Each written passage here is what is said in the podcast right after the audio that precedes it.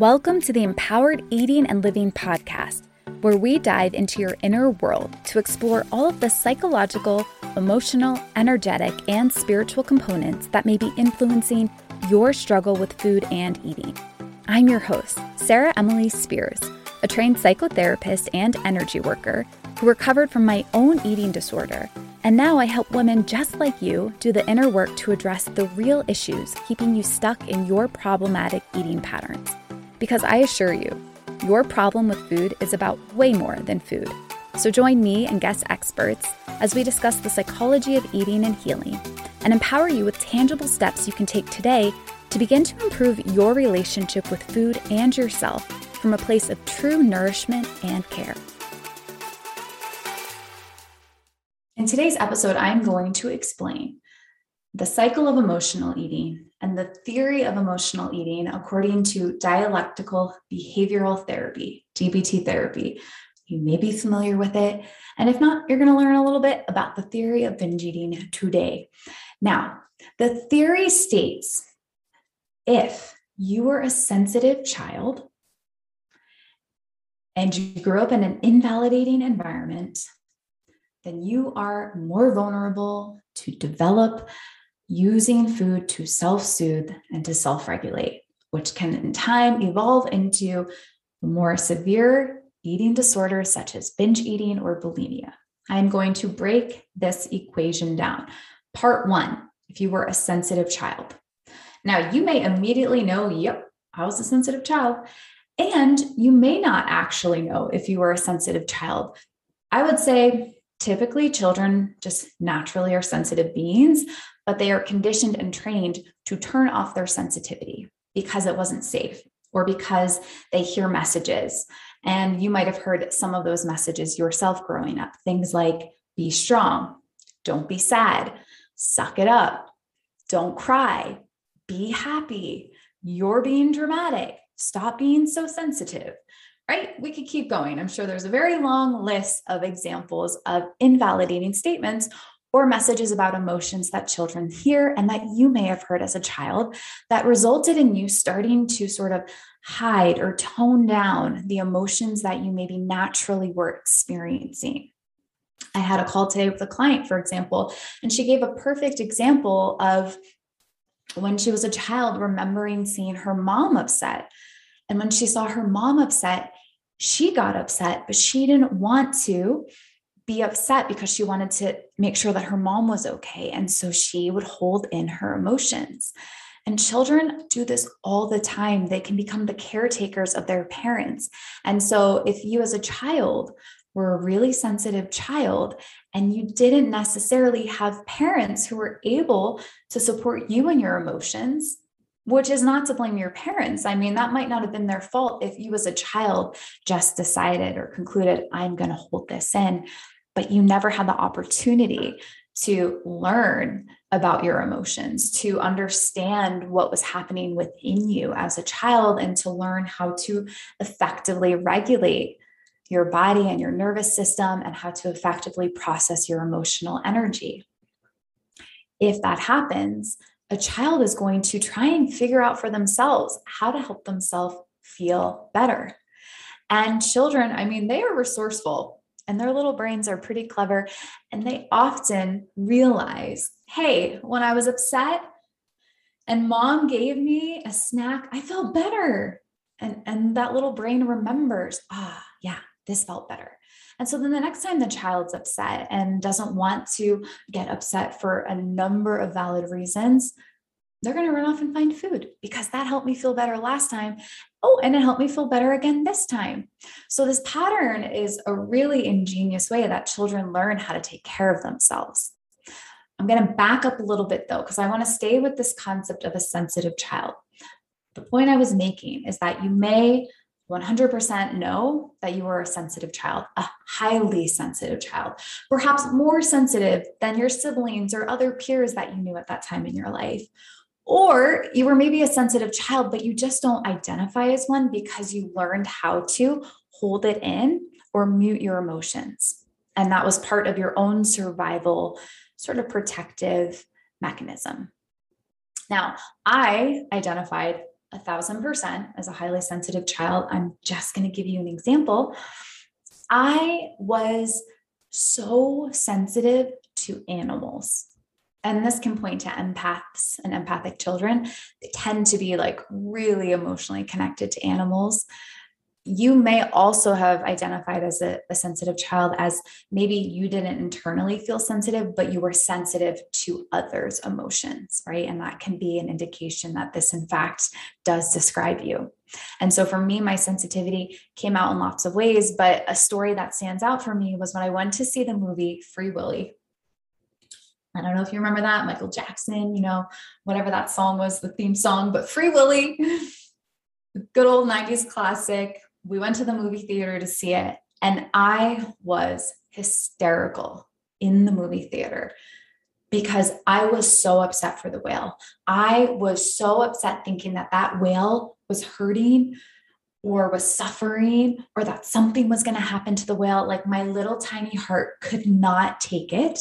And my mom had to literally carry me out of the theater in the middle of the movie before it was even over to try and console me.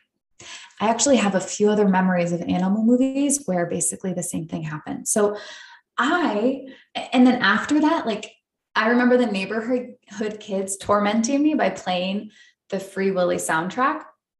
And I would start to get activated and get upset again because I would remember what happened to the whale. Right. So for me, I was definitely a sensitive child. Now, you may have a few memories and things that come up for you for your own sensitivity. And it can be really helpful to just recall, oh, yeah, yeah, I was a little sensitive child. Now, the second part of this is growing up in an invalidating environment. And I already gave examples of some common invalidating messages like don't feel that way, don't cry, be happy, be strong, don't be a wussy. You know, there's so many ways that we hear these messages. But I also want to clarify that growing up in an invalidating environment can come in lots of different shapes and forms. Maybe the invalidation came from your parents. Maybe it came from your siblings. Maybe it came from grandparents or aunts and uncles. Maybe it came from peers or teachers or coaches, right? So we're not pointing the finger of blame at your parents. However, oftentimes we were invalidated by our parents because they're the people we spend the most time with. You get to kind of put on your own detective cap and look at your own upbringing to decide for yourself if that's true.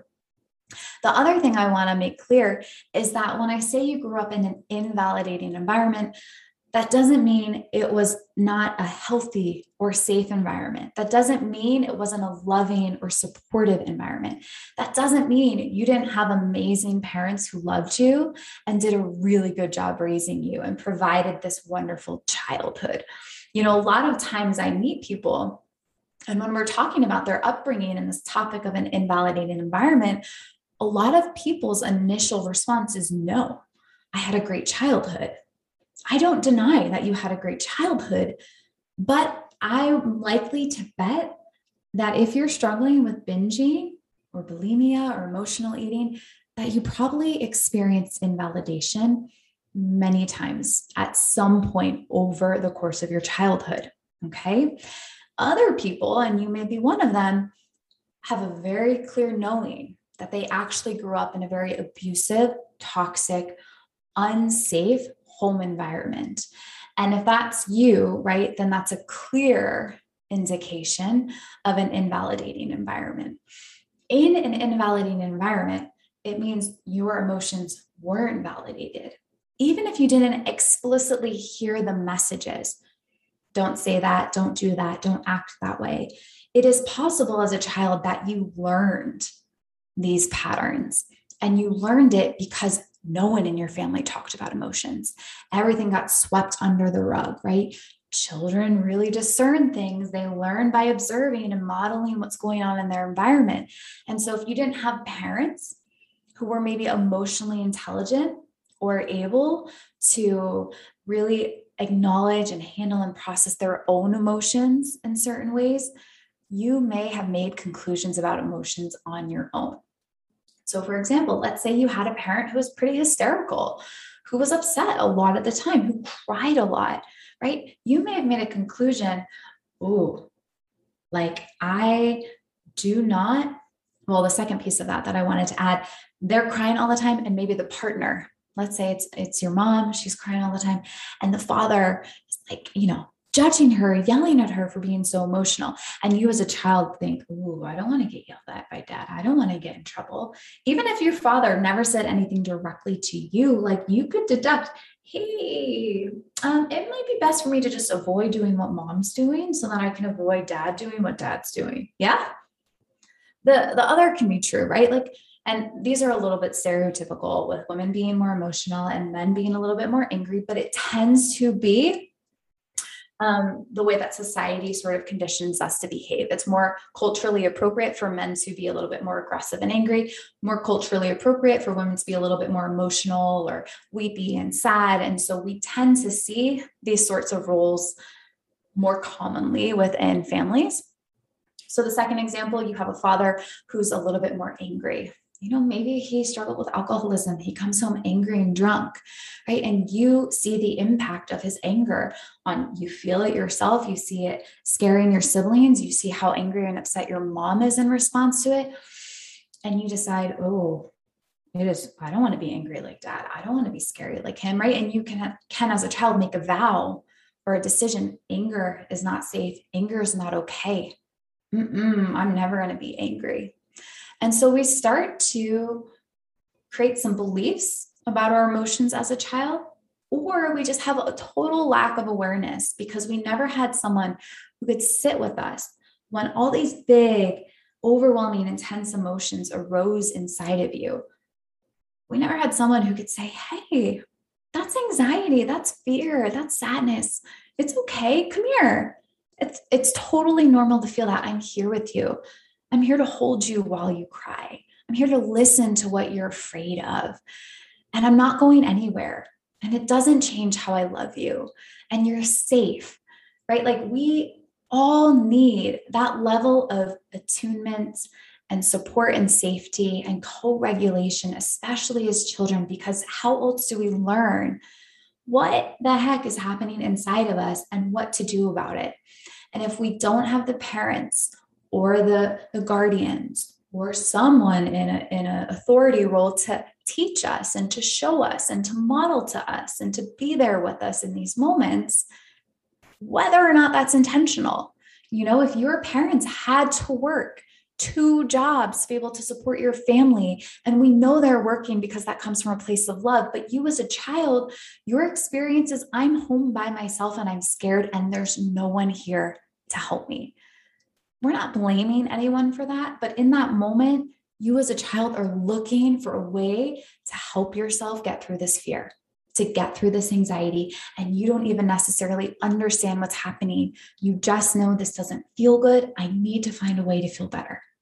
And as I said at the beginning, children have easy access to food. It is unlikely, although sometimes it happens that they're going to go find cigarettes or reach for alcohol, but right? We're addicted to these mood altering substances, and there's no doubt that food can be one of them.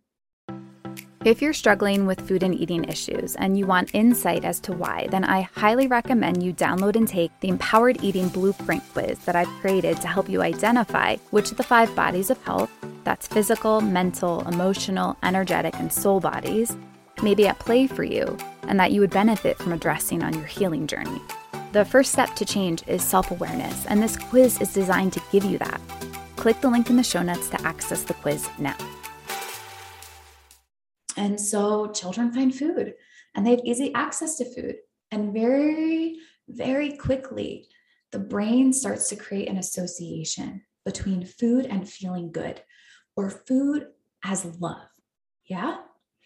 And as that child grows up if they haven't learned any other way to self regulate or self soothe, that becomes over time an automatic habit.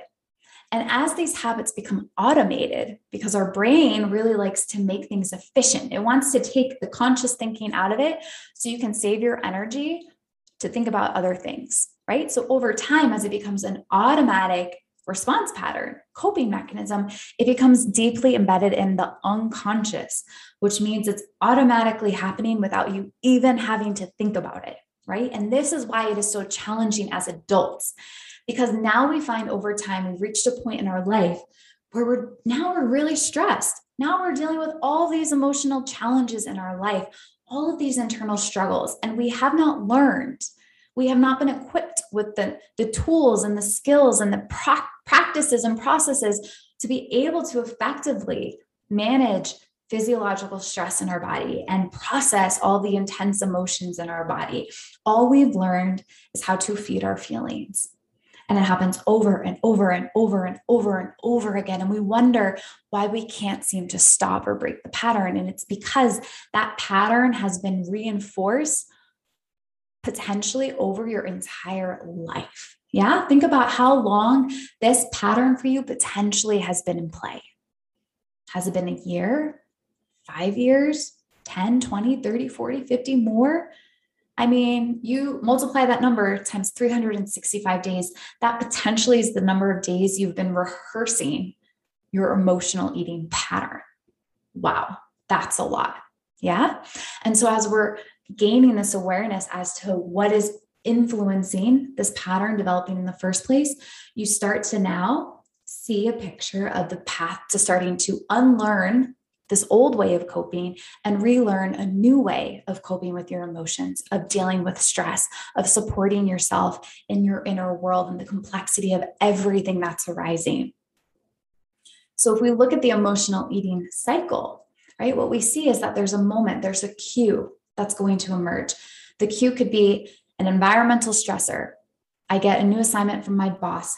I have a fight with my husband. I'm stuck in traffic all these things that can happen in our world that cue us to experience an emotion or stress.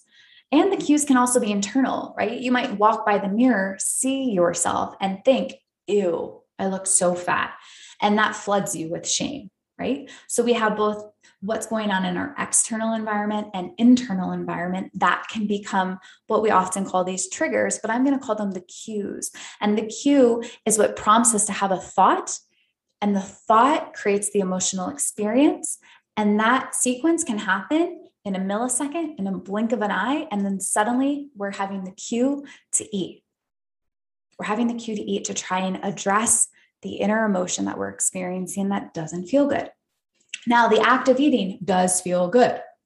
We are not denying that eating feels pleasurable. So, in that moment of eating, the act of eating, yeah, maybe it actually is effective. But what happens when you stop eating is that all of the pleasure disappears and all of the old emotions and stress surfaces because you didn't actually do anything to address that. And we tend to then pile on more shame and frustration because we're mad at ourselves for doing it again or for what we ate. And how has your brain potentially learned how to respond to shame and frustration and judgment? oh, it doesn't feel good. So it tells you to eat again. And so you actually respond to your frustration by eating more, right? And it just loops you in this cycle, this emotional eating cycle. So, one of the things I teach inside the Innergize Your Life group program is how you can begin to interrupt this emotional eating cycle and start to unlearn the old way of showing up for your emotions and starting to learn and repattern a new way of responding to your emotional energy and activation and your stress and supporting yourself in learning new practices to effectively feel your feelings as opposed to feed them right and over time the more you practice a new way and approach of being with your emotions, you start to weaken the old neural network and pathway and reinforce and strengthen a new. Okay. And that, that, what's the word I'm looking for? Accomplishment, that task of unlearning the old pattern and relearning the new pattern is not an overnight process. As I pointed to earlier, like if you really calculate how many days of your life you've potentially been practicing and rehearsing the emotional eating cycle. Okay, well, fortunately, it's not going to take that long to undo it and to learn a new way, but it does take time. It takes time, practicing, recognizing, oh, there's the cue. My brain's telling me to go eat something. Let me pause. Let me check in with myself. And the million dollar question, literally, I want you to write this down that you want to ask yourself is okay, I know my brain. It tells me to eat this because it's going to help me feel good. So if I want to eat this to feel good, that means something right now doesn't feel good. And your job is to start to build the awareness and insight. All right, what is going on right now? What doesn't feel good? And when you ask yourself the question, your body will give you the answer. Oh, I'm really stressed. Oh, yeah, I am really stressed. I just feel anxious. You may not know why you're feeling that way, but you can identify there's something inside that doesn't feel good. Maybe what you identify is a physical sensation knots in my stomach, tightness in my chest. I just have a headache. I'm tired. I have cramps. It's my period. Oh, I feel like crap. But you've identified, oh, here's the thing that doesn't feel good. Maybe what you identify is an emotional energy, anxiousness, sadness, grief. Oh, yeah, I'm still sad. I'm feeling really alone right now. I hate this feeling. Oh, great. Now we have awareness. Yeah. It might be something that you're thinking that is really cruel and mean. Uh, what's the point? This is never going to work. I'm never going to get better. I'm such a failure. I'm worthless. How could anyone love me? And you're like, oh gosh, this thought is like oh, pretty intense and cruel. And so as you start to recognize, ah, I understand. I, I'm aware. I've brought awareness to my pattern. And in the moment, the point of power is always in the present. So, in the moment that you become aware of what it is that doesn't feel good, you are in a position to begin practicing, experimenting with new ways to address the thing that doesn't feel good without turning to food. Now, you may still opt to emotionally eat. You may still choose to seek out food as a way to feel better. But typically, people tell me, I'm aware why I'm doing it. That's the first step in changing the pattern. As the awareness builds, you also start to build your capacity to start to shift the response and empower yourself to take intentional action to change how you're healing your emotions, how you're feeling your emotions, how you are showing up for yourself and meeting your innermost needs in new, effective ways. So we can thank your really brilliant childhood brain for doing the best it could to find a solution to help you feel okay. Thank you, brain. And now that we're adults, hey, we get to see that what we thought was a really effective solution no longer is effective. It's actually now creating more problems. And so I'm just going to really work diligently. I'm going to be committed to just starting to shift this pattern. And I understand because I've been rehearsing this pattern for a very long time that it is not going to change overnight, that it may take a few months, heck, maybe even a few years for me to really be solid in my new way of being. But I know it is worth it. And I'm committed to beginning to shift this pattern. Now, there's a spectrum of inner work processes emotional processing activities that you can do. And I'm going to spend a lot of time in future episodes interviewing guest experts who can teach different approaches to you, as well as teaching you some of my favorite approaches. But today, I just want to give you the framework to really understand why you may have developed this pattern in the first place, looking at the theory of emotional eating according to DBT, and how that pattern then evolves into adulthood to become an unconscious automatic pattern of emotional eating and how easy it is to get stuck in that cycle. And with this new information and awareness, you now can become more aware in the present of what internally doesn't feel good that is causing your brain to tell you to eat to feel better. And from that place, you'll be able to apply future practices and information that you learn about, okay, now how I can start to feel my feelings. Thanks for tuning in to the Empowered Eating and Living podcast. If you're feeling inspired to start your inner work journey to improve your food and eating issues, then check out my group mentorship and inner work program, Innergize Your Life. This six month container is a place where you can learn and receive support with me and my team, as well as connect with other women on a journey similar to yours. You don't have to do it alone. We're here to help. Visit sarahspeers.com slash innergize your life to learn more and enroll.